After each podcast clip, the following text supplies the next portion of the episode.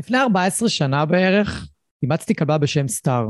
הייתה כלבה דנית מעורבת גדולה, בת uh, תשע, ואחד הדברים הראשונים שגיליתי ביום היומיים הראשונים שהייתה אצלי בבית זה שהיא רכושנית למזון.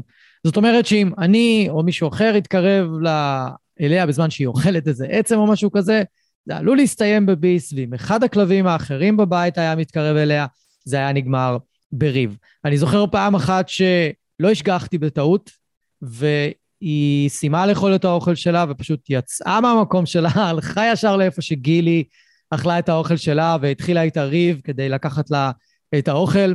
עצרתי את זה בזמן, לא קרה שום דבר, אבל זה עד כמה שהיא הייתה רכושנית.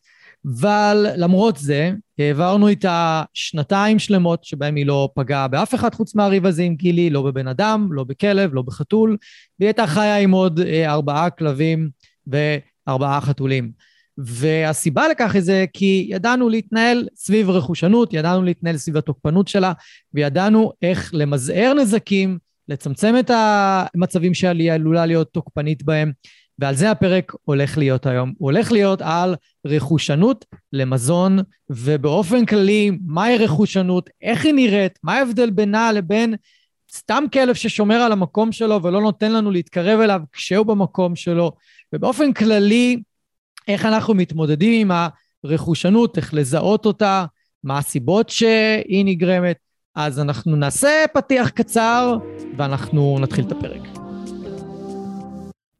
ברוכים הבאים לפודקאסט מחשבות של כלב. שמי גיא תיכון, ואני עוזר לבעלי כלבים להתגבר על בעיות התנהגות מורכבות עם הכלבים שלהם בשיטות המבוססות על תגמולים וחיזוקים בלבד. אני מאמין שחשוב לגדל ולאלף כלבים כיום בראייה הוליסטית, ולא מספיק לגדל אותם בראייה התנהגותית בלבד. אני מעביר תהליכי ליווי אישיים, סדנאות וקורסים דיגיטליים לבעלי כלבים וגם למאלפים שמחפשים להתפתח ולצמוח. בכל יום שישי יעלה פרק חדש בנושא מרתק, דרכו אלמד אתכם להבין כלבים ברמה עמוקה יותר, מה שיסייע לכם לשפר את הקשר איתם ולחיות בצורה הכי טובה ביחד.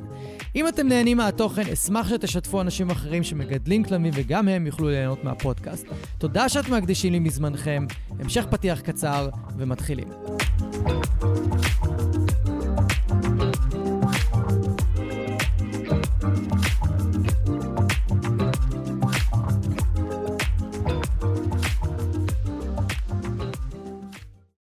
תודה שחזרתם אליי. אז לפני שאנחנו צוללים לתוך הפרק, חשוב לי אה, לבקש אה, שני דברים, בעצם להציע ולבקש משהו אחד.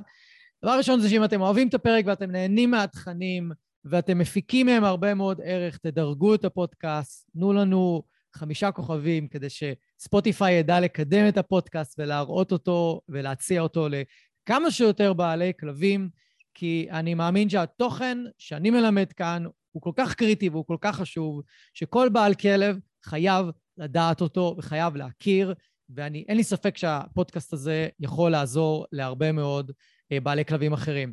דבר נוסף חשוב, אני רוצה להציע לכם להצטרף לקהילת מחשבות של כלב. פתחתי קבוצת וואטסאפ, כרגע זו קבוצה שקטה.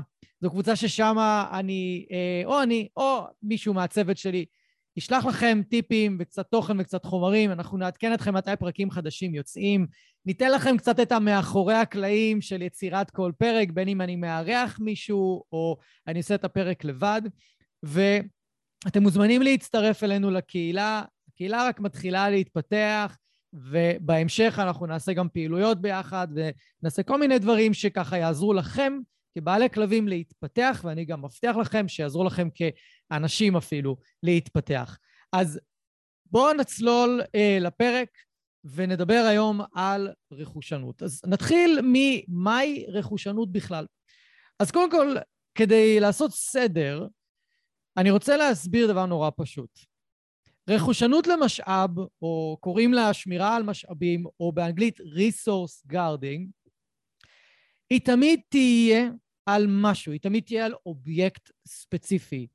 אם כלב פשוט לא נותן להתקרב למיטה שלו, בלי שיש שם איזשהו אובייקט שעליו הוא שומר, הוא לא רכושן, זה כלב שמונע מכם להתקרב אליו מסיבות אחרות. לרוב בכלל קשור לקשר, לתקשורת, לרמת רגישות של הכלב, רמת לחץ, רמת קרבה, רמת היכרות עם הכלב, כל מיני סיבות אחרות, אבל זה לא רכושנות.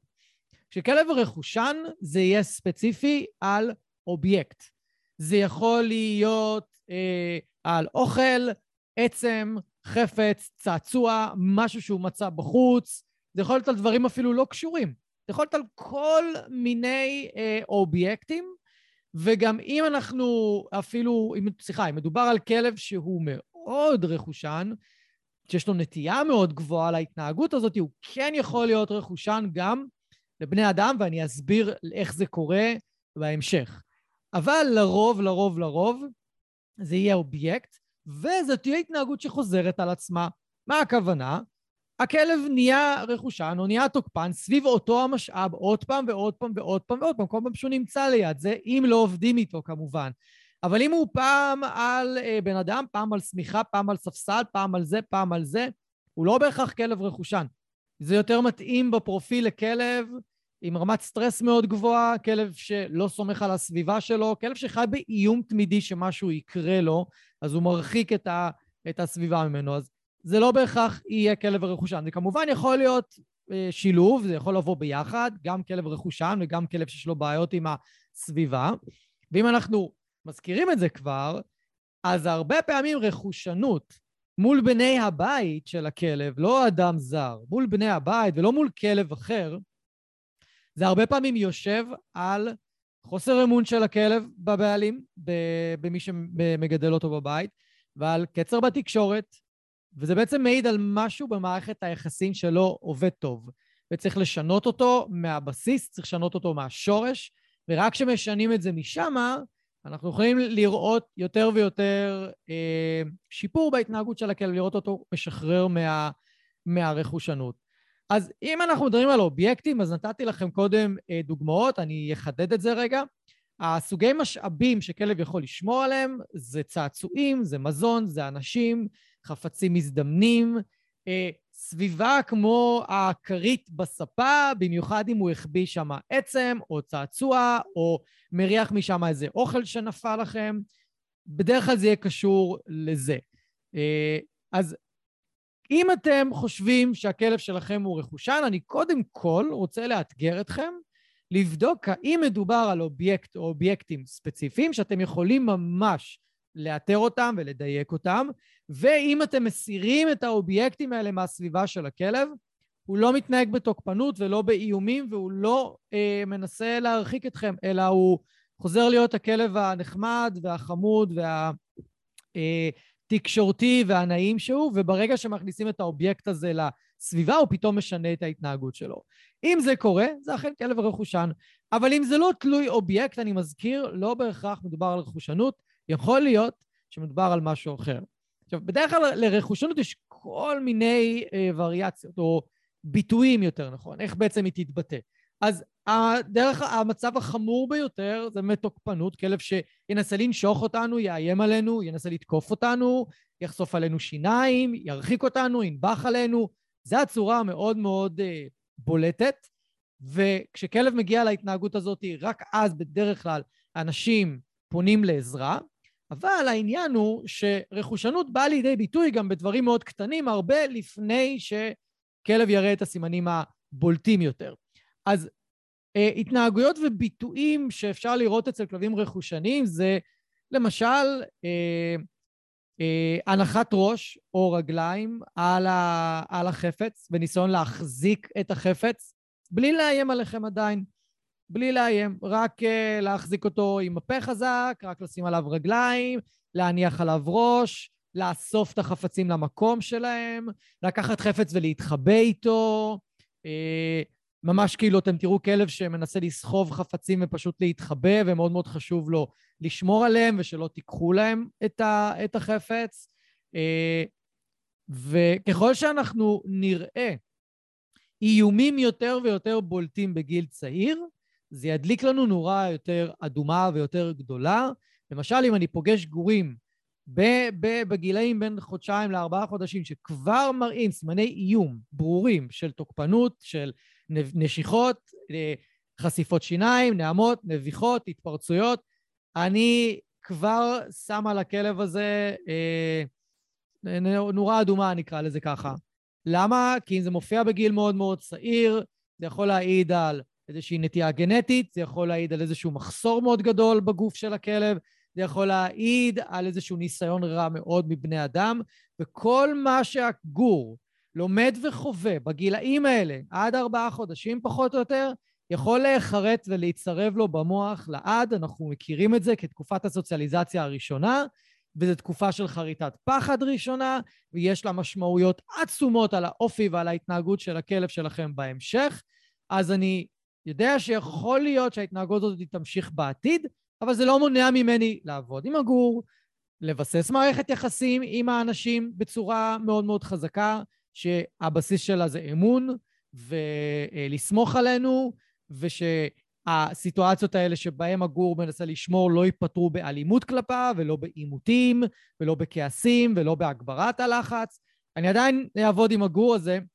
אני לא אגיד אה, זה מה יש ואני לא אעשה שום דבר, כמובן, זה לא הדרך שבה אנחנו אה, פועלים. אז כמו שאני אומר, אפשר לזהות רכושנות או את ההתנהגות הזאת, או סימנים שלה, ש... או סימנים עדינים של ההתנהגות הזאת, שמחשידים אותי שיכול להיות משהו אה, בעתיד, שהגור יכול להתפתח להיות כלב רכושן ותוקפן סביב משאבים בעתיד, זה אה, כבר בגיל צעיר, ממש. יצא לי לפגוש שתי גורות שנראו אותו דבר, אגב, שממש הסברה זה שהן אחיות, כי הן היו בנות אותו גיל ונראו אותו דבר, ופנו אליי, שני הבתים פנו אליי ביחד, ושתיהן היו מאוד רכושניות למזון כבר מגיל חודשיים. שתיהן היו נושכות, נשיכה אמיתית כבר בגיל חודשיים סביב משאבים, והגורות האלה, אחת מהן מצאה בית אחר, היא לא התאימה לבית שהיא הייתה בו, אז אין לי מעקב. הכלבה השנייה, אה, שבסופו של דבר התגלו שיש לה בעיות עיכול מאוד מאוד מאוד חמורות, במה שהגביר מאוד את הרכושנות שלה.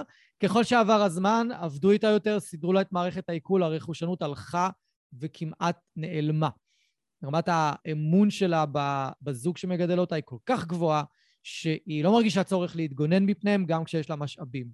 וזה תוצאה של עבודה ממושכת, של עבודה עקבית, של הבנה בשפת גוף כלבית, והבנה מעמיקה שאנחנו לא יכולים לשנות את הכלב אה, ב-180 מעלות. לפעמים אנחנו רק יכולים לעדן את ההתנהגות שלו ולהפוך אותו להיות יותר אה, בטוח. ואני רוצה שוב בנקודה הזאת רגע אה, להפריד לכם בין רכושנות לבין הרחקה מקרבה באופן כללי.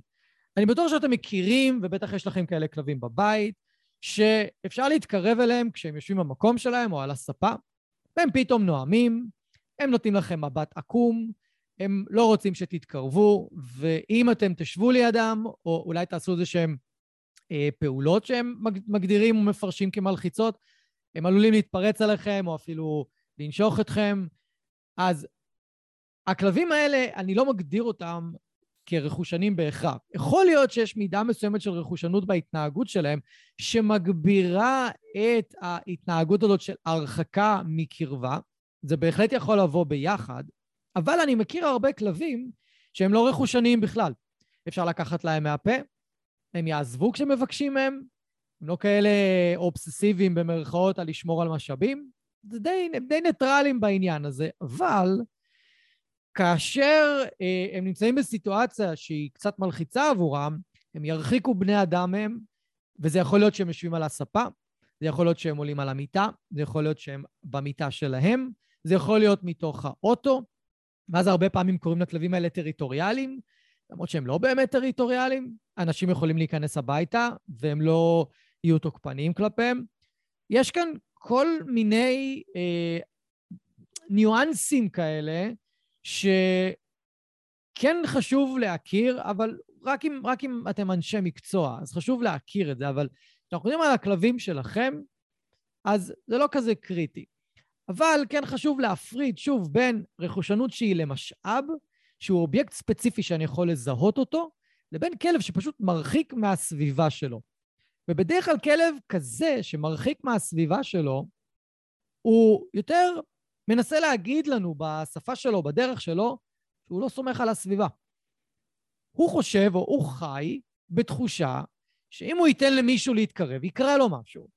הוא יפסיד משהו. נורא תלוי בהיסטוריה שלכם עם הכלב, נורא תלוי בהיסטוריה הכללית שלו, נורא תלוי איך אילפתם אותו, איך אתם מתנהלים איתו בבית, מה אתם עושים איתו באופן כללי, אבל זה בדרך כלל יעיד על איזשהו משבר אמון, או באופן כללי, לא משבר נקודתי, אלא אה, כלב שפשוט קשה לו לסמוך על הסביבה שלו. זה יכול להיות אנשים, זה יכול להיות אנשים זרים, וזה יכול להיות כלבים אחרים שחיים איתו באותו בית, או סתם כלב שבא לבקר אותו, כל מיני אה, דברים כאלה. עכשיו, כלב, ש... כלב כזה שחי בהרגשת איום תמידית מהאנשים שגרים איתו, אנשים שבאים הביתה, או כלבים שבאים לבקר, או הכלבים שהוא חי איתם, זה, זה קשה, זה, זה מאתגר. אה, ואם אתם רוצים לקבל עוד מידע על זה, פשוט אה, גשו לפרק אה, עם אלה מורן על תוקפנות לבני הבית. אני לא זוכר כרגע את המספר שלו. אתם מוזמנים לש... להקשיב לו, אנחנו מדברים שם ספציפית על תוקפנות לבני הבית, שהיא לא קשורה למשאבים. קצת נגענו שם במשאבים, אבל לא, לא יותר מדי. שם אתם תמצאו מידע יותר מלא ויותר מקיף על, ה, על העניין הזה. עכשיו, לפני שאנחנו עוברים לסיבות, עוד נקודה חשובה. כלבים, היום אנחנו, סליחה, אנחנו נדבר היום על, על רכושנות בין כלב לבן אדם. יש רכושנות בין כלב לכלב, אבל הרכושנות בין כלב לכלב זה התנהגות כל כך טבעית, שאני אפילו לא טורח לטפל בה. אני יותר מנהל אותה, במיוחד אם זה באותו בית. את סטאר שסיפרתי עליה בהקדמה לפרק, לא אילפתי לא להיות רכושנית ליד גילי ורוני ופפו ולאקי וממש לא. מה שעשיתי היה לנהל את הסביבה בעיקר. אנחנו נדבר על זה בסוף, מבחינת הפתרונות והדרכים. אני לא מנסה לש... ל... להתערב במקום הזה, להפך. אני רוצה שהכלבים האחרים באותו בית ידעו לא, להת... יד... לא להתקרב אליה. אני רציתי את זה, זה היה לי חשוב שידעו לא להתעסק איתה, לא להתקרב אליה כשיש לה עצם וכשהיא אוכלת, כדי למנוע מצבים בעייתיים. אבל אם הייתי מנסה להוריד אותה בהיררכיה, שזה מה שהרבה מאלפים אה, אומרים לעשות, זה היה יכול להצית ריבים קשים מאוד בתוך הבית, כי הייתי מערער את הסטטוס שנוצר בין הכלבים. בסופו של דבר באמת זה מה שקרה. כל הכלבים בבית ידעו, לא מתקרבים לסטאר כשהיא אוכלת עצם, לא מתקרבים לסטאר כשהיא אוכלת את האוכל שלה, וזה שמר על שלום בית. אני לא התערבתי במילימטר בדבר הזה. המקום היחידי שאני אתערב בו זה כאשר הרכושנות היא מופנית לבני אדם. כנ"ל בגינת כלבים. יש כלבים שרכושניים לקערות מים. הם ילכו לשתות, ואם כלב ינסה להתקרב, הם לא ייתנו לו להתקרב. אז עם כלב כזה, אני לא מנסה לחנך אותו בסביבה הזאת, להפך. אם אני אנסה להעניש אותו, לתקן אותו, להעמיד אותו במקום, לגרום לו לעוד יותר אי נוחות, אז במקום לתקוף את הכלב ליד הקערת מים, הוא ילך לתקוף אותו בזמן משחק, וזה קרה כל כך הרבה פעמים, שאני תחקרתי את האנשים לגבי למה הכלב שלהם תוקפן בגינת כלבים. וזה, הם התחילו לחזור אחורה ולשחזר, והגענו לזה שזה התחיל סביב רכושנות לקערת מים, או לספסל, או למשהו כזה. כלב שרכושן למים, פשוט אפשר לתת לו לשתות מקערה שלו, בקבוק שלו, בצד. הוא לא חייב לשתות בקערה עם כולם. ואפשר לדאוג שכשהוא מגיע לשתות, לדאוג פשוט לא לקרב את הכלבים האחרים. ואם אי אפשר לשלוט על הדבר הזה, אז זה לא כלב שמתאים לו להיות בגינת כלבים, נקודה. בטח שיש הרבה כלבים, אולי עם כלב אחד, שניים, זה יותר מתאים. כשיש לכם כלב רכושן, אתם צריכים לדעת לנהל את הסביבה ואתם צריכים לדעת לנהל את המצבים שהוא נמצא בהם. ככל שאתם תנסו לנהל את הכלב, זה יוביל אתכם למקומות הרבה יותר טובים ברוב המקרים, לא בכולם, ברוב המקרים. ליותר תוקפנות, ליותר ניסיון של הכלב לשלוט במצבים האלה, ואם הוא ממש עצבני, והוא ממש חווה תסכול מזה, התוקפנות גם יכולה לעבור אליכם. אז שוב, המטרה היא לא לנהל את הכלב, המטרה היא לנהל את הסביבה ולנהל את הסיטואציה. אני מנהל את הכלב רק אם הוא נכנס לתוקפנות והוא מתחיל לתקוף לי כלב אחר, או אותי, או בן אדם, אז אני אתפוס ואני ארחיק משם את הכלב במיידי. עדיין אני לא אעניש אותו, עדיין אני לא אצעק עליו, ויתקן אותו ויראה לו שהוא היה לא בסדר. הוא אין לו, אין לו שום יכולת להבין את זה. אז אני עושה כאן הפרדה מאוד ברורה בין רכושנות לכלבים לרכושנות לבני אדם, על משאבים כמובן, ובואו נעבור לסיבות. הסיבות לדעתי הולכות מאוד מאוד אה, לעניין אתכם ולפתוח לכם את הראש באופן כללי לכל הנושא הזה. אז בואו נדבר על הסיבה שהיא הכי אה, נפוצה לדעתי והכי אופיינית ברוב הבתים, ולכן הרבה פעמים כשאני מגיע לטפל ברכושנות, אז אנחנו מצליחים להגיע לתוצאות מאוד מאוד מאוד יפות, בגלל שזאת הסיבה העיקרית לדעתי ממה שאני אה, נתקלתי. אז לסיבה הזו קוראים hot object, מה שנקרא חפץ חם. ומה זה אומר? זה אומר שאתם מכירים את זה שגורים אוהבים סתם לקחת חפצים בפה, לרוץ איתם בבית ולעשות מזה עניין, והרבה פעמים זה הופך למשחק, והרבה פעמים הם מתלהבים מזה, שרודפים אחריהם ומנסים לקחת להם את זה, אז הם מתי שהולכים ולוקחים עוד חפץ. עכשיו, מדי פעם, הגורים האלה לא מתייחסים לזה רק כאל משחק, אה, רודפים אחריי, יש פה אקשן בבית ונחמד לי ונעים לי, אלא הם גם הופכים את זה, או הם לוקחים את זה למקום יותר מאוים, ואז הם מתחילים להתגונן. ואם זה גור רגיש, או גור שנוטה להתגונן, או שיש לו חשדנות מסוימת לאנשים, או שיש לו נטייה טבעית לרכושנות, גור כזה מתחיל לשאול את עצמו, מתחיל להגיד את לעצמו, או הוא, הוא מתחיל פשוט ב, ברמה מחשבתית מאוד חייתית, הוא פשוט אומר לעצמו, רגע, אם הם רוצים את החפץ שיש לי בפה, יש לחפץ הזה ערך מאוד גבוה. אם יש לחפץ הזה ערך מאוד גבוה, וזה גור שכבר יש לו נטייה לרכושנות, הוא ירצה לשמור עליו יותר. זאת אומרת שכל פעם שגור לוקח משהו ומסתובב איתו בבית או בורח מאיתנו, ואנחנו מנסים להשיג אותו ולתפוס אותו ולקחת לו מהפה, אנחנו עושים העלאת ערך לחפץ. וככל שאני מעלה ערך של חפץ, הרבה יותר קשה לכלב לוותר עליו. וככל שאני מתעמת עם גור כזה, הוא יכול להתעמת איתי חזרה.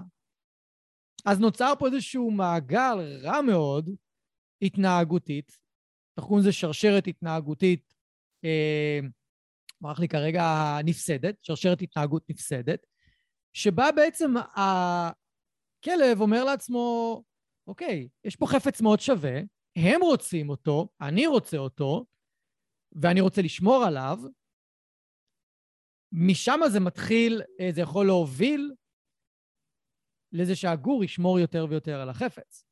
אגב, זה גם יכול להיות צעצוע שלו.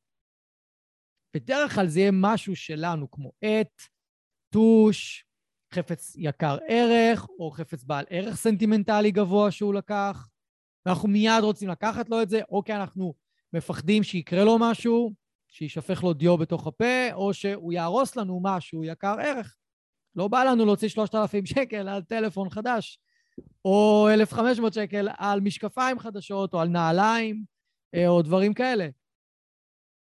עכשיו, כדי להיפטר מזה, או כדי להימנע מזה, אנחנו חייבים לנהל את הסביבה של הכלב בצורה מאוד קפדנית, כדי שהוא לא ייקח דברים כל הזמן, ואנחנו נצטרך לרדוף אחריו ולהוציא לו את זה מהפה, אוקיי? אז יחד עם הניהול הסביבתי ויחד עם עבודה נכונה על לימוד עזיבה מהפה, לימוד לא לקחת, לימוד אה, התנהלות של מצבי חירום, שזה אומר שהגור עכשיו לקח משהו שאני חייב לקחת ממנו את זה עכשיו, מה אני עושה? רמז, אני לא רודף אחרי הכלב. אני מלמד את הכלב לבוא אליי עם החפץ. הנה אני אתן לכם דוגמה. כשלקי הייתה צעירה, לקי פודלית שהיום לא איתי, היא נשארה עם בת זוג אה, קודמת, היא הייתה, הייתה לה נטייה לקחת מלא דברים בבית. הייתה פשוט הולכת בבית ומכניסה חפצים לפה ומסתובבת איתם. לפעמים היא הייתה יכולה להרוס משהו, ולפעמים רק להסתובב עם זה בפה בבית. מה עשינו? כל פעם שהיה לה חפץ בפה, קראנו לה לבוא אלינו ולהביא לנו את זה, והיא הייתה מקבלת חטיף. כל פעם לא רודפים אחריה, שום דבר. מה קרה? וכמובן אה, ניהלנו את הבית ככה, שלא יהיה לה מה לקחת. הרמנו הכל למעלה, דאגנו שהיא לא תוכל להגיע לשום מקום, למרות שהיא הייתה מאוד מאוד אתלטית, היא גם הייתה יכולה לקפוץ על שולחן אם היא רוצה, אז פה ושם היא כן הייתה מוצאת דברים. אתה יכול לקפוץ על השולחן מהרצפה, כאילו, ברמה הזאת. אז, אה, אז היינו מקפידים. אבל ברגע שהייתה מוצאת משהו, מיד היינו קוראים להם חטיפים, היא הייתה באה, היינו מחליפים איתה, היא הייתה משחררת את החפץ, היינו נותנים לה צעצוע משלה, ומשחקים איתה, וממשיכים הלאה את היום שלנו. מה קרה? במקום שהיא תלך ותהרוס את החפץ הזה באיזה מקום נסתר, שזה בדרך כלל מה שקורה, גור או כלב לומד מהר מאוד שיקחו לו את מה שהוא מצא, והוא מיד מתחבא. הוא מתחבא באיזה חדר, הוא מתחבא מתחת לשולחן, הוא פשוט מתחבא. ואז אה, כשעשינו את זה עם לקי, מנענו את הסיטואציה שהיא תיקח משהו, תמצא משהו ותלך להרוס אותו, כי הייתה באה עם זה ישר אלינו. לאט לאט, כשלימדנו אותה גם מזבי, היא הייתה פשוט עוזבת את הצעצוע ומקבלת צעצוע משלה. במקביל, העלינו את, ה, אה, את הערך של משחק עם חפצים שלה, במקום, ה, במקום למצוא את החפצים שלנו. מה שקרה אחרי כמה חודשים, אני לא זוכר בדיוק כמה, היא הפסיקה לגמרי לקחת את החפצים שלנו, זה גם קשור להתבגרות, והיא הייתה הולכת רק לחפצים שלה, רק לצעצועים שלה, רק רוצה לשחק איתנו עם הצעצועים שלה. כי עשינו העלאת ערך לצעצועים שלה, עשינו הורדת ערך של החפצים שלנו, בזה שכל פעם שהיא מצאה את החפצים שלנו, כל מה שהיא קיבלה זה היה איזה חטיף. לא היה משחק, לא היה מרדף, לא היה עניין, אפס עניין. ובגלל שהערך של הצעצועים שלה עלה והערך של המשחק איתנו עלה והיא הייתה מקבלת עוד כל מיני פעילויות עם המשחקים שלה. ההתנהגות הזאת לאט לאט דחה. עכשיו, לקי לא הייתה רכושנית לזה, ל... לא הייתה רכושנית בהגדרה עם נטייה, זה פשוט איזושהי התנהגות שנבעה מרצון מאוד לשחק ורצון מאוד אה, לעשות איתנו פעילויות, אבל ככה מתחיל הרבה פעמים הוט אובייקט. ככה התופעה הזאת מתחילה, מגורים כאלה, ואני אזכיר מה שאמרתי בהתחלה, ככל שגור הוא יותר חשדן, יותר מתגונן, יותר רגיש, עם נטייה לשמור על דברים, מה שהתחיל כמשהו משחקי יותר בגנבת חפצים, יכול להפוך מהר מאוד להתנהגות יותר אלימה מצד הכלב. לכן, אה, זו הטכניקה והטקטיקה שבחרנו עם לקי, זה עבד מעולה ואני גם עושה את זה עם מלא כלבים עד היום, וזה עובד מצוין. ועוד כלל מאוד חשוב, זה לא דוחפים לכלב ידיים לפה. לא דוחפים ידיים לפה לכלב. רק אם זה חירום, אם הוא באמת אכל רעל או משהו כזה, אני לא דוחף ידיים לפה. באמת שלא. זה לא מקדם לשום מקום. זה גורם לכלב לפחד מהידיים שלנו. זה כואב כשפותחים לכלב את הפה בכוח, וזה לא משפר את התקשורת עם הכלב, זה לא משפר את הקשר איתו, זה עושה הרבה נזק. ושוב, ככל שהכלב עם נטייה לרכושנות, רגיש, מתגונן, חשדן, הפעולה הזאת של להכניס לו ידיים לפה יכולה להיגמר רע מאוד. לא בשבוע הראשון שתעשו את זה, ואולי גם לא בחצי שנה הראשונה שתעשו את זה, אבל יבוא יום שזה יכול להידרדר מאוד. לא אצל כולם כמובן, כל מה, כל מה שאני אומר זה לא 100% לכל הכלבים, זה יכול להיות, זה בדרך כלל לרובם מהניסיון שלי, ואני לא הייתי רוצה להיות במצב שאני לא יכול להתקרב לכלב כשיש לו משהו בפה, כי הוא מפחד שאני אקח לו את זה, והוא לא נותן לי להתקרב אליו ממרחק של מטר, שניים, שלושה. מה אני אעשה? אני די מנוטרל.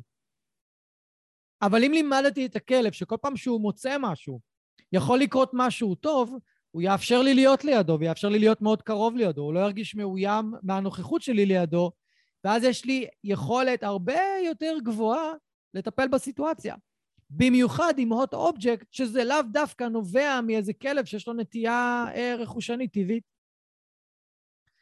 אז זו הייתה הסיבה הראשונה, קוראים לה הוט אובייקט, חפץ חם. הסיבה השנייה היא נטייה גנטית. עכשיו, למה אני אומר נטייה גנטית? כי יש גזעים שאנחנו טיפחנו אותם, שהם ישמרו. ולא רק ישמרו על אזור, הם ישמרו גם על משאב ספציפי. על מי אני מדבר? על כל רועי הצאן, כלבי הצאן, מרמנו, קווקזי, פירינאי, חלק מהמסטיפים, חלק מהכלבי עבודה כמו הפעם, פעם, פעם, פעם, פעם, לפני הרבה מאוד שנים, הליאונברגרים, ויש אה, עוד כל מיני. כשאנחנו טיפחנו את הגזעים האלה ויצרנו אותם לצורך עבודה ספציפית, היינו חייבים לשמר תכונות מסוימות שיעזרו להם בעבודה. אז טיפחנו תכונות של אה, ערנות גבוהה מאוד, כוח מתפרץ, גודל, חוזק, אומץ, שמירה על טריטוריה, ובגלל שהם היו אמורים לשמור על עדר, עד היום בעצם הם שומרים על עדר של כבשים, פרות, עיזים, כל מיני, בפלו, כל מיני, אה, היינו צריכים גם שהם יהיו רכושניים. כי הם צריכים לשמור על משאב מאוד ספציפי. ולא רק שלימדנו אותם לשמור על משאב ספציפי, גם הם עוברים החתמה בגיל מאוד צעיר, כשהם גורים, לחיים בתוך, ה... אה, בתוך העדר. כבר בגיל אה, קטן מאוד, הם חיים עם העדר. הם הופכים אותם להיות חלק מהם. אז כבר יש פה איזושהי, לא יודע מה, אחריות חברתית אולי? לא יודע איך לקרוא לזה אפילו. אבל בשורה התחתונה אנחנו רואים על הכלבים האלה, שהם חיים בתוך בית, שיש להם נטייה טבעית לשמור על אוכל. כבר מגיל מאוד מאוד צעיר, באופן גורף, בגזעים האלה ובקבוצות גזע האלה אנחנו רואים רכושנות לאוכל. אז אם אנחנו רואים את זה באופן די גורף בקבוצות גזע ובגזעים מסוימים, אנחנו יודעים שיש שם נטייה גנטית. לעומתם, למשל, כלבי רועים כמו רועה גרמני, רועה אוסטרלי, בורדר קולי, קולי, קולי קצר שיער, אה, כל הכלבים שאנחנו משתמשים מהם כדי לראות, כדי לעזור לנו לנתב עדר. הם לא שומרים על העדר, הם לא ממש יכולים לשמור מפני זאבים וכאלה, אה, ודובים. הם לא יכולים לשמור עליהם יותר, אה, מנתבים אותו. למרות שכן, הכלבים האלה יכולים להרחיק ולהזהיר בנביחות טורף שיתרחק מהאזור, אבל אם זה אחד על אחד, סביר להניח שהטורף לא יתרשם יותר מדי מגודל של בורדר קולים. אז, אז שמה הרכושנות יכולה לבוא יותר ממקום שמשלב את ההוט אובייקט, משלב נטייה טבעית גבוהה ל... לרכושנות, אבל יותר ממקום משחקי. כי כלבי רועים מאוד מאוד מאוד אוהבים את המשחקים שלהם, מאוד אוהבים את הצעצועים שלהם, ואם לא מתנהלים נכון סביב העניין הזה של צעצועים, ואיך לקחת לכלב את הצעצוע ואיך לסיים משחק עם כלבים כאלה, ובמקביל אנחנו חוטפים להם דברים מהפה ומתסכלים אותם סביב העניין הזה של חפצים בפה. זה מתכון בטוח לכלב רכושן. ממש ככה. מתכון בטוח לכלב רכושן. יש גם את הנטייה, יש גם את האהבה לצעצועים, יש גם את ההתנהלות הלא נכונה שלנו, ואנחנו בדרך הבטוחה, אוקיי? עכשיו, למה שכלב כזה שמאוד אוהב את הצעצועים, וסך הכל יש לו קשר חזק מאוד עם אנשים, הוא מאוד אוהב לרצות אנשים בדרך כלל הקבוצת גזע הזאתי. אה, למה שתתפתח רכושנות? אז אני אתן לכם דוגמה ממקרה אמיתי ש, שטיפלתי בו. מדובר על גורה רועה גרמני, קצת מעורבת, שחורה, מתוקה ממש, שכבר בגיל ארבעה חודשים הייתה רכושנית לצעצועים, לצעצועים שלה. עכשיו, כשאני אומר רכושנית, אני, אומר, אני מתכוון לזה שלא היה אפשר לסדר את הצעצועים שלה בבית, היא לא נתנה. ברגע שמישהו ניסה לסדר את הצעצועים שלה בבית, התחילה להיות רכושנית לזה.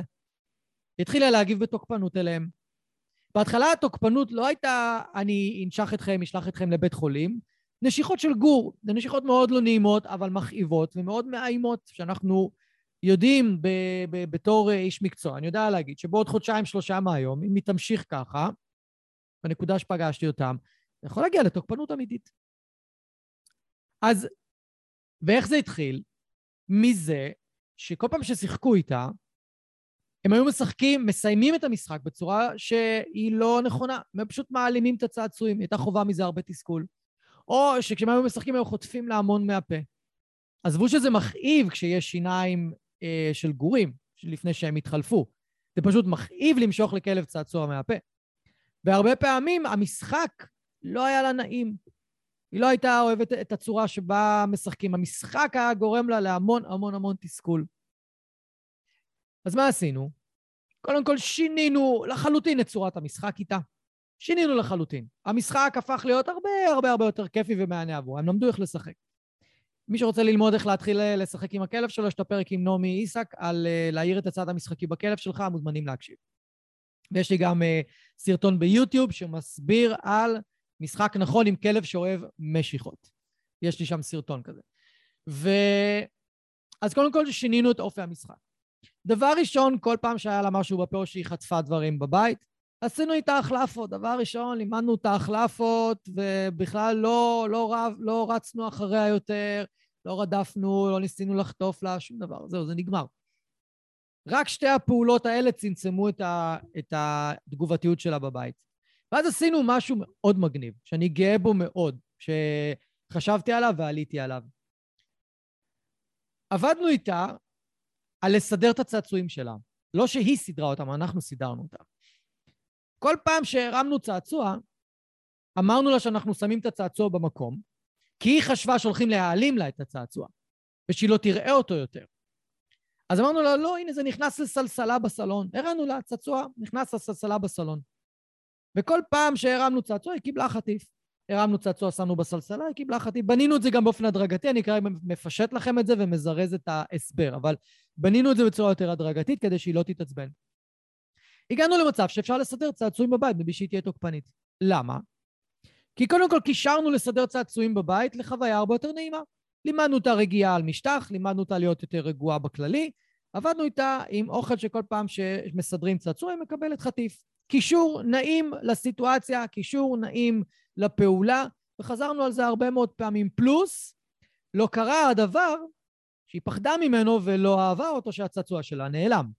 לא, הוא בסלסלה, היא יכולה ללכת לקחת אותו מתי שהיא רוצה. והיא באמת הייתה הולכת ומדי פעם לוקחת את הצעצועים ומשחקת איתם עם עצמה, ועד שהיא מסיימת. הצעצועים עדיין היו שם, אבל אנחנו, או הבית, יותר נכון הזוג, קיבל את זה שהסלון שלו היה יותר מסודר והיה להם יותר נעים. את אותו דבר עשיתי עם עוד כלבים אחרים, כשהבעיה הזאת התעוררה, וזה עבד מצוין. עכשיו, זה לא עבד טוב כשהבית המשיך להיות מלא מלא מלא בצעצועים של הכלב, והם מפוזרים, והיו עוד כל מיני בעיות אחרות. אבל ספציפית למקרה הזה זה עבד מצוין.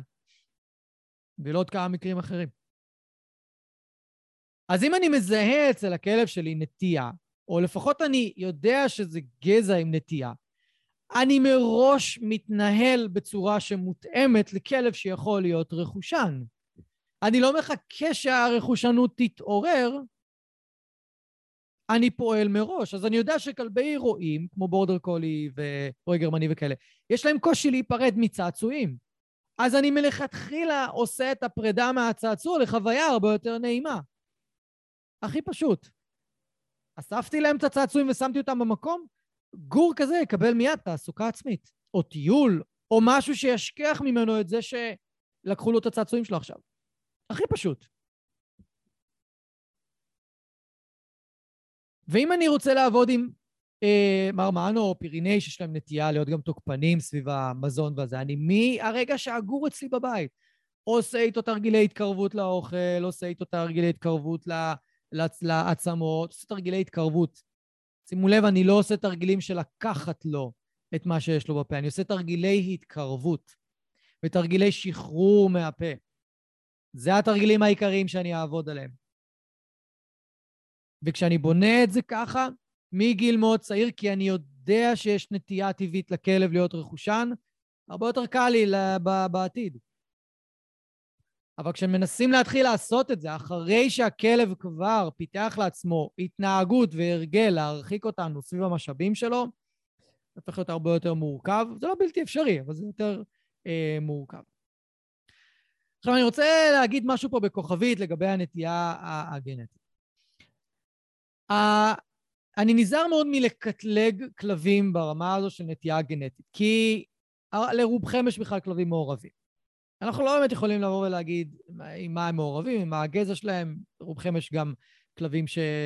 לא יודע אם רובכם, אבל הרבה מכם, יש כלבים שהם בכלל כלבי מדבר, כלבים משוטטים מעורבים, כנענים מעורבים, אלוהים יודע עם מה הם מעורבים.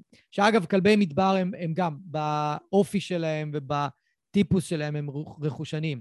כי זה פשוט יכולת הישרדותית מאוד מאוד חשובה, שאני אדע לשמור על האוכל שאני מצאתי, כי בשטחים הפתוחים, במזבלות וכאלה, האוכל הוא יותר נדיר. אז התכונה הזאת היא חשובה כדי לשרוד לכלבים כאלה. לכן היא השתמרה, לכן הרבה מהכלבים האלה רכושנים בבית. הייתי צריך להגיד את זה עוד, עוד מקודם. אז, אבל אז אם אני מתחבר לזה רגע, אני רוצה להיזהר מלקטלג ולתת תוויות לכלבים האלה, כי אתה הרבה פעמים יכול להכתיב צורת טיפול לא נכונה. ופגשתי הרבה כלבים שהרכושנות שלהם הייתה כי, כי הם גדלו בסביבה שה, שאוכל זה משאב מאוד נדיר, והם לא היה להם הרבה מה לאכול, או שבתור גורים הם לא הצליחו להגיע לפטמה ולאכול כמו שצריך, אז הם נאבקים על המזון שלהם. והרבה פעמים הפתרון עם כלבים כאלה זה פשוט להראות להם, הנה, האוכל זמין כל הזמן, אתה לא, אתם לא צריכים לדאוג. פשוט לתת להם לאכול כל הזמן. עם השגחה כמובן. אז אם אני מקטלג, זה עלול להוביל אותי לטיפול לא נכון. כי אם אני אומר שכלב רכושן הוא כלב דומיננטי, וכלב שמנסה להראות לי מי הבוס, וכלב שמנסה לשלוט בי, זה אוטומטית יגרור אותי לטיפול, בדרך כלל עם תיקונים וענישה ואגרסיביות כלפי הכלב, שזה יחמיר כמעט תמיד את הרכושנות. ומסכן אתכם בביס ללא אזהרה מוקדמת, כי אתם תחברו את כל סימני האזהרה שלו ואתם תקבלו ביס ללא, ללא אזהרה. אז אני נורא רוצה לשבת ולהבין את ההיסטוריה של הכלב סביב ההתנהגות הזאת, ואת ההיסטוריה של ההתנהגות של בני האדם עם הכלב סביב ההתנהגות הזאת, כדי להבין איך הכי נכון לטפל ומה הכי נכון לעשות. בדרך כלל אני אגש לטפל במקרים כאלה ואני אגיד, אוקיי, יש כאן, סביר להניח, בעיה של אמון, בעיה של התנהלות, היסטוריית התנהלות לא טובה, ואת כל מה שקשור לנטייה גנטית, לא משנה אה, מי הכלב, גם אם זה מרמנו, אני אבדוק בהמשך, אני רוצה לראות אם באמת יש פה נטייה טבעית של הכלב. ואם כן, נדבר על זה ונשנה את ההתנהלות ונתאם אולי גם את הציפיות מה, מהתהליך ומה, ומהכלב בעתיד. ואני נזהר מאוד מלקטלג. אם אתם רוצים לדעת יותר על למה להדביק תוויות לכלב, כמו הוא דומיננטי, הוא עקשן, הוא מרדן, הוא... הוא הבוס, הוא האלפא, הוא בלה בלה בלה. תקשיבו לפרק 63, שעלה לפני הפרק הזה, שם אני מדבר על זה בצורה מאוד רחבה, והרבה פעמים זה ההבדל בין תהליך מוצלח ללא מוצלח. זה אחת הסיבות למה תהליכים לא מצליחים. כי אנשים ומאלפים ואנשי מקצוע מקטלגים כלב בצורה מסוימת, והם לא מוכנים להסתכל ימינה ושמאלה, וזה דופק להם את האבחון וזה דופק להם את הראייה על הכלב. אז אם אתם רוצים עוד מידע על זה, יש לכם את זה בפרק 3. הסיבה השלישית שכלבים יכולים להיות רכושנים היא בעיה פיזית כלשהי. זה יכול אה, להיות בעיה אה, במערכת העיכול, זה יכול להיות בעיה נוירולוגית, וזה יכול להיות גם איזושהי, איזשהו כאב נסתר או איזה משהו ב, בסגנון, וזה יכול להיות גם טיפול רפואי לקוי. ואני אסביר. אבל בואו נתחיל קודם כל ממערכת העיכול. כלבים שיש להם רכושנות הרבה פעמים חד גורים, במיוחד אם אנחנו יודעים לזהות בעיות במערכת העיכול, יש גם פרק על איך לזהות בעיות במערכת העיכול. אם הם רכושנים ויש להם בעיות במערכת העיכול, זה קשור אחד לשני. אני חייב לטפל במערכת העיכול לפני שאני מצפה מהכלב להוריד את רמות הרכושנות שלו למזון. זה א' ב' של טיפול התנהגותי, א' ב'. אם אני לא יודע לחבר בין בעיות במערכת העיכול לבין רכושנות, אני לא אצליח לפתור את הבעיה הזו בחיים. או אם אני חושב שאין קשר ביניהם.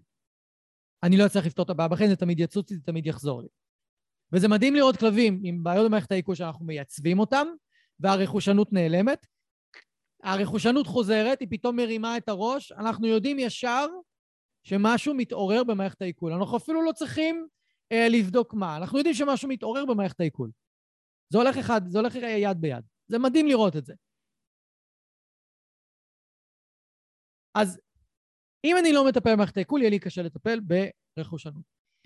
וכאבי בטן יגרמו לכלב להיות יותר עצבני סביב מזון, או אם הגוף לא מזין את עצמו, אם מערכת העיכול לא סופגת טוב את האוכל, והמזון לא מגיע לכל חלקי הגוף. הכלב נמצא במה שנקרא רעב פיזיולוגי.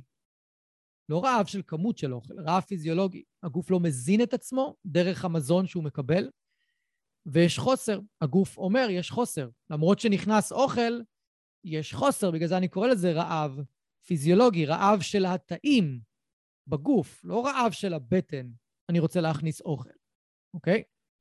ואנחנו חייבים לשנות תזונה וחייבים לעשות התאמות, ופה זה כבר אה, אה, פרק שלם, אני לא אכנס למה אנחנו עושים, אבל חשוב להבין את הקשר בין הדברים האלה.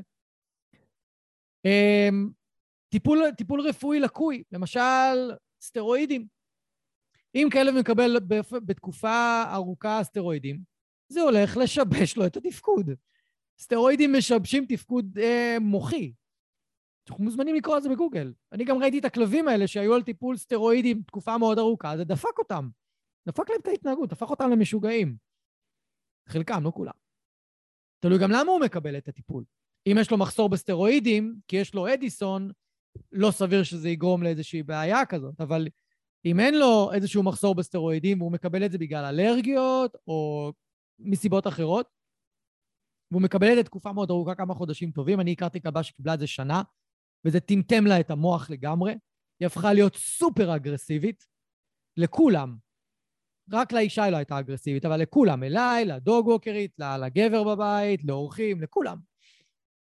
כשהיא ירדה מהסטרואידים והתחילה לקבל טיפול יותר מותאם לבעיה שהייתה לה, הייתה לה בכלל בעיה נוירולוגית, מסתבר, אז הרכושנות כמעט ונעלמה, והתוקפנות כמעט ונעלמה. סליחה, היא נעלמה לגמרי. אז טיפול לקוי, טיפול רפואי לקוי, בהחלט יכול לעורר התנהגויות תוקפניות. ואם יש לכלב איזה שהם בעיות גם במערכת העיכול, איזה שהם נטיות גנטיות כאלה ואחרות, זה יכול להעיר את הרכושנות של הכלב. צריך להיות ערניים לזה. אוקיי? אז יש לנו גם אה, בעיה פיזית, שזה בעיקר מערכת העיכול. יכול להיות בעיה נוירולוגית, נכון ניכנס לזה כאן, אבל אם יש לכלב איזושהי בעיה מוחית, והוא לא מתקשר נכון, או הוא לא מפרש נכון סיטואציות, או שיש לו איזושהי פגיעה מוחית, כי הוא, מזמן שהוא היה גור, אולי הוא נפגע, אולי קרה משהו, אולי עשו לו משהו, בהחלט יכול לעורר אה, רכושנות. אני מכיר כלב כזה עכשיו. וטיפול אה, רפואי לקוי גם, או ממושך, או לא מותאם, או לאו דווקא חייב להיות לקוי, אלא טיפול ממושך, פשוט שלא... אה, שיש לו תופעות לוואי, כמו סטרואידים שיש להם תופעות לוואי. הסיבה הרביעית זה, ואני מאוד אוהב את הסיבה הזאת, זה גם אחת הסיבות הנפוצות, אבל בחרתי לשים אותה רביעית, כי לשמחתי המודעות אליה הולכת וגוברת, זה להציק לכלב בזמן שהוא אוכל. יש לא מעט אנשי מקצוע שיגידו לכם שכדי שכלב לא יהיה תוקפן סביב מזון, צריך ללמד אותו שזה בסדר שאנחנו משחקים לו באוכל. איך אתם הייתם מרגישים כי זה תמיד עניין של רגש, אני מזכיר. כלב לומד בעיקר דרך רגש. אז איך הייתם מרגישים אם מישהו קבוע, ההורים שלכם, היו כל הזמן באים ומשחקים לכם עם הקערה של האוכל שלכם? זה היה הופך אתכם להיות נעימים בזמן האוכל? לא. זה היה מעצבן אתכם. אתם הייתם מפתחים אנטי להורים שלכם בזמן האוכל, כי הם באים לשחק לכם עם האוכל, מבלגלים לכם את הצלחת. אז יש כלבים שתבואו ותשחקו להם באוכל בצלחת, הם יסתכלו עליכם במבט מוזר של מה לעזאזל אתם עושים, כאילו? תנו לי לאכול בשקט. יחכו שתסיימו ו... ויחזרו לאכול. ואין להם נטייה רכושנית, אין להם נטייה גנטית, אתם לא עשיתם שום דבר מעבר לזה, פשוט באתם, הפרעתם להם קצת עם האוכל והלכתם. אז אם הם happy lucky go כאלה, הם יסתכלו עליכם מוזר וימשיכו לאכול.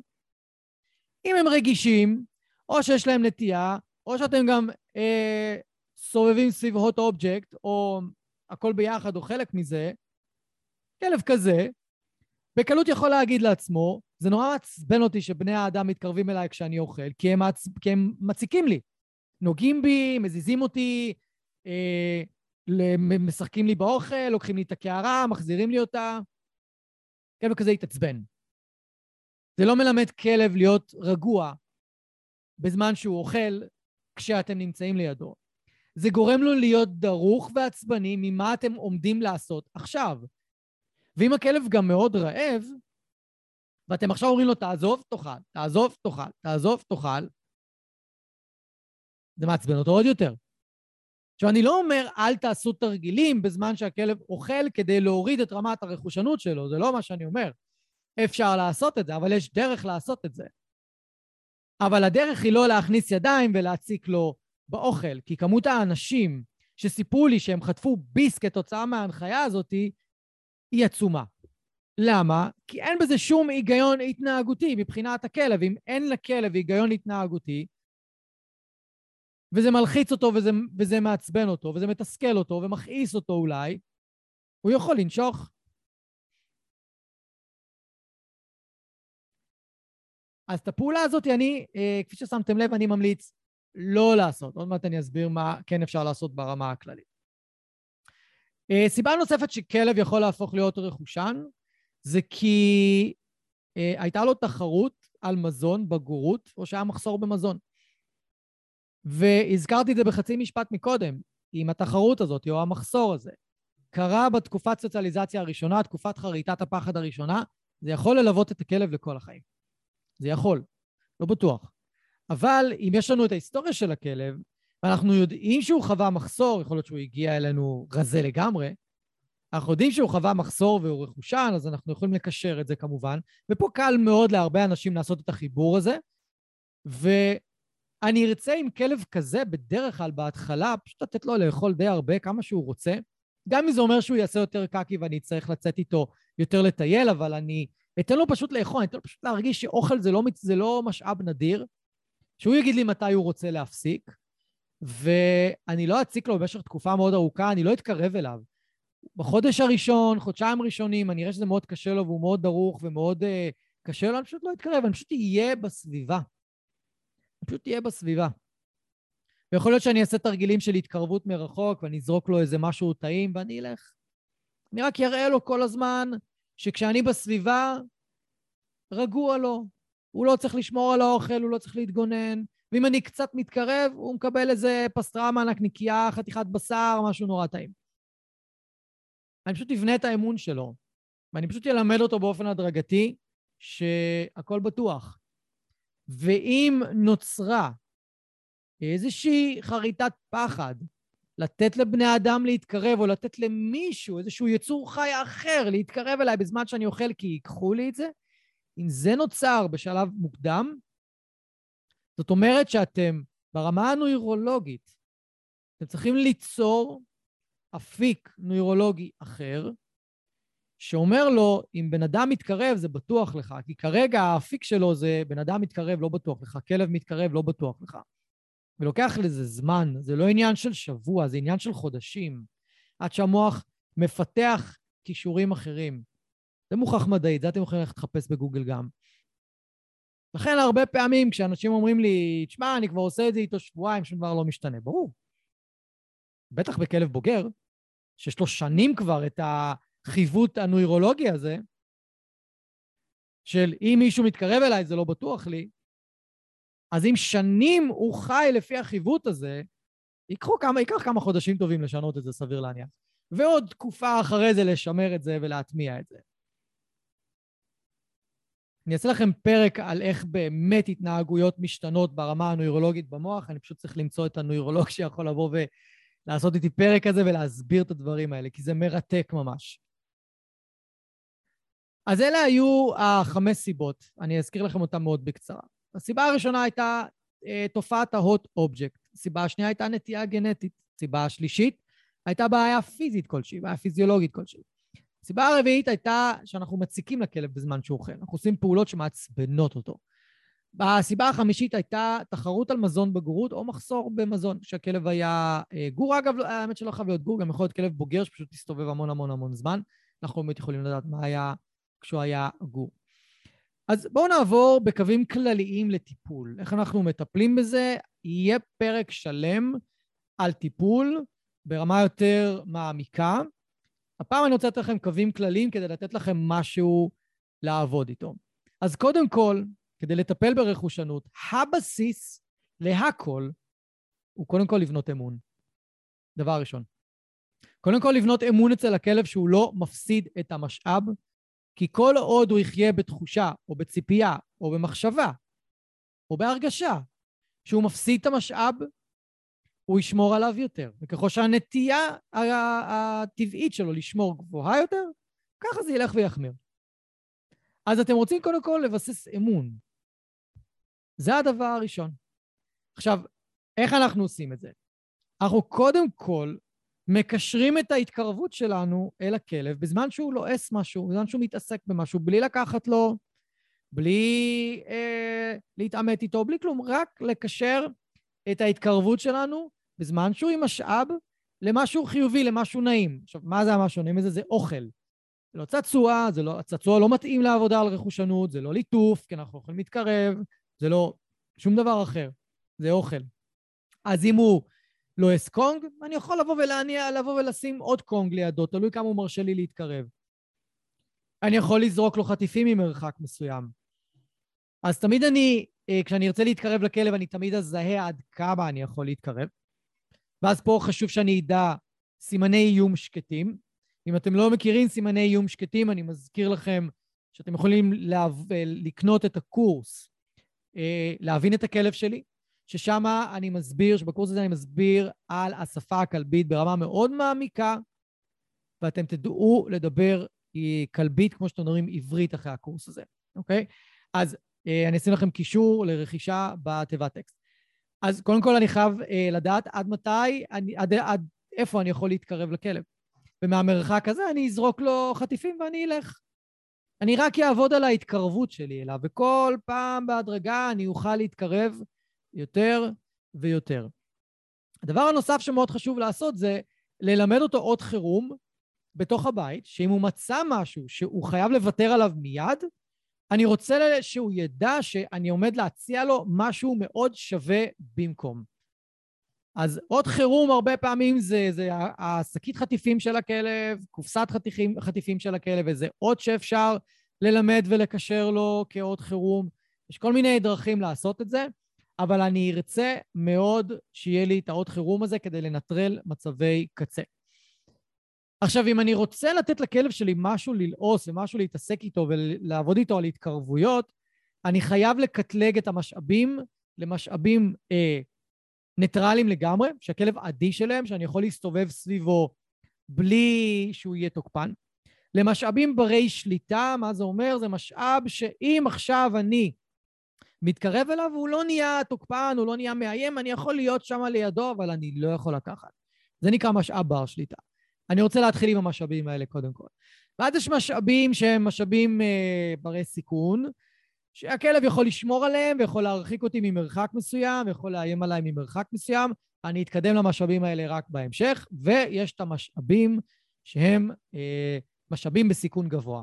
זאת אומרת שאם יש לכלב את המשאב הזה, ואני מתקרב, או אני רק חושב על להתקרב, הוא יכול להתעופף עליי, או יכול לנשוך אותי אם אני קרוב מדי, או אם הוא פתאום מצא את זה, מצא את זה במקרה ואני לידו, הוא יכול להגיב כלפיי או להרחיק אותי מיד. אלה משאבים שלא מתרגלים עליהם, ולצערי הרב, רוב האנשים שמתחילים לעבוד על רכושנות, מתחילים לעבוד מהמשאבים האלה. ואז זה אומר שלא בניתם אמון, זה אומר שלא בניתם הרגלי אימון סביב משאבים, זה אומר שלא למדתם לזהות מספיק טוב סימני איום ומה הטווחי עבודה של הכלב, איפה הסף שלו, מתי אתם עוברים את הסף שלו ומתי אתם עובדים רחוק מדי מהסף שלו, ככה שהאימון הוא לא יעיל, הוא לא אפקטיבי. ועוד כל מיני דברים אחרים שאתם לומדים תוך כדי העבודה ההדרגתית על משאבים שהם, אה, שהוא אדיש אליהם, משאבים ברי שליטה, משאבים בסיכון בינוני. אם לא עשיתם את ההתקדמות הזאת, אתם לא תדעו או לא תצליחו לעבוד על משאב בסיכון גבוה. לכן ההדרגתיות הזאת היא מאוד מאוד אה, חשובה. וכמובן שאנחנו חייבים לנהל את הסביבה ברמה מאוד קפדנית. אני סיפרתי על סטאר. ברגע שגילינו את זה, גילינו את זה ביום השני שהיא הייתה אצלנו בבית, לא ידענו את זה עליה, כל הבית עלה למעלה. כל הבית עלה למעלה. אני מדבר איתכם על כלבה שאם עכשיו היא מתרוממת שתי רגליים על המקרר, היא מגיעה כמעט לקצה המקרר בגובה שלה. הכל היה צריך להיכנס לארונות, כל הצעצועים של הכלבים והעצמות שלהם, הכל נכנס לארונות, הכל עלה למעלה, לא היה דבר אחד שהיא הייתה יכולה לשמור עליו.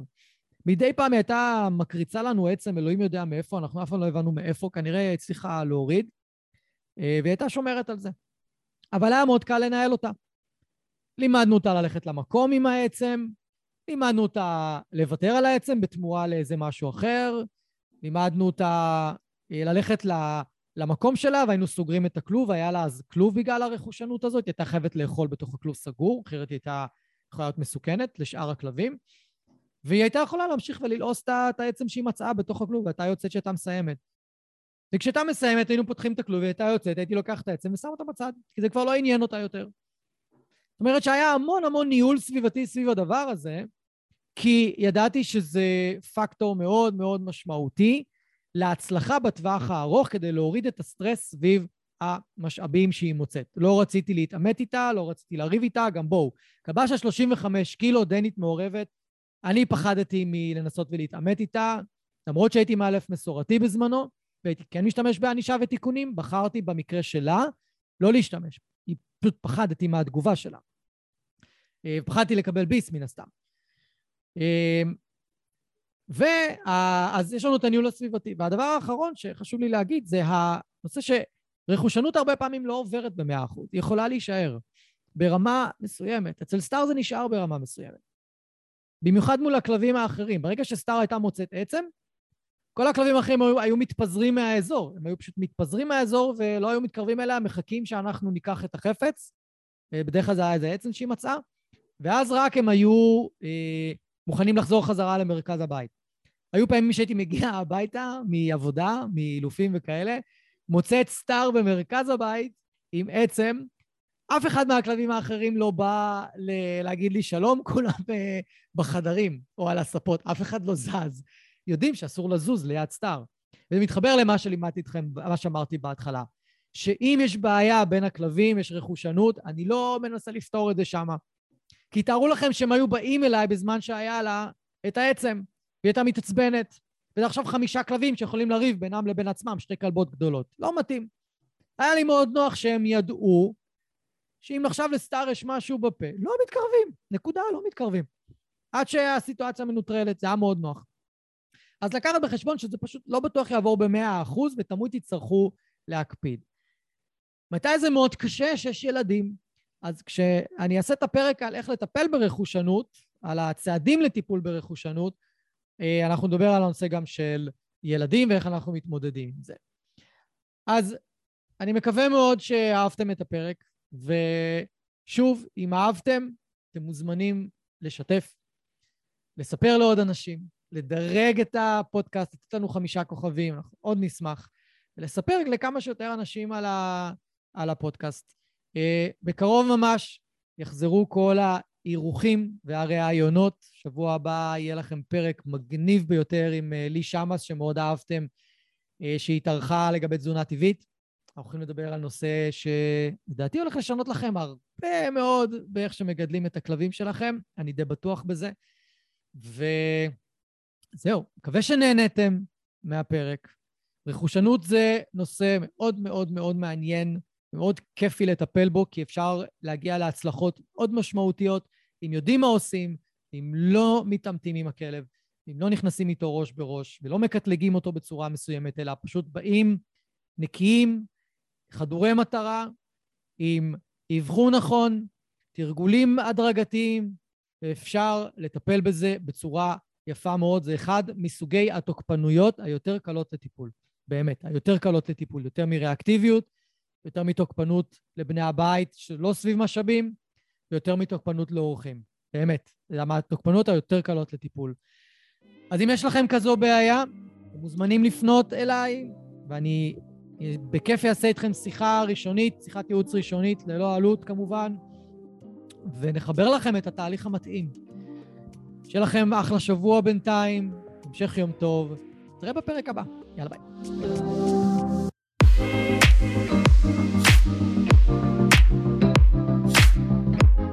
אני רוצה להגיד לכם שוב, תודה רבה שהאזנתם. אם אהבתם ואם נהניתם, אז שתפו חברים, שתפו מכרים, בעלי כלבים, תעזרו לי להפיץ את הפודקאסט הזה, אני מאוד מאוד אשמח. ותעשו פולו, כדי שהאפליקציה האהובה שלכם תודיע לכם. יום שישי היום, יש עוד פרק בפודקאסט מחשבות של כלב, ואני אפתיע אתכם עם נושא חדש ופרק חדש. אז אני מקווה שנהניתם היום, היה לי מאוד כיף לארח אתכם. אנחנו נתראה עוד שבוע. תהיו טובים לכלבים שלכם, תהיו טובים לעצמכם, ושיהיה לכם אחלה של סוף שבוע.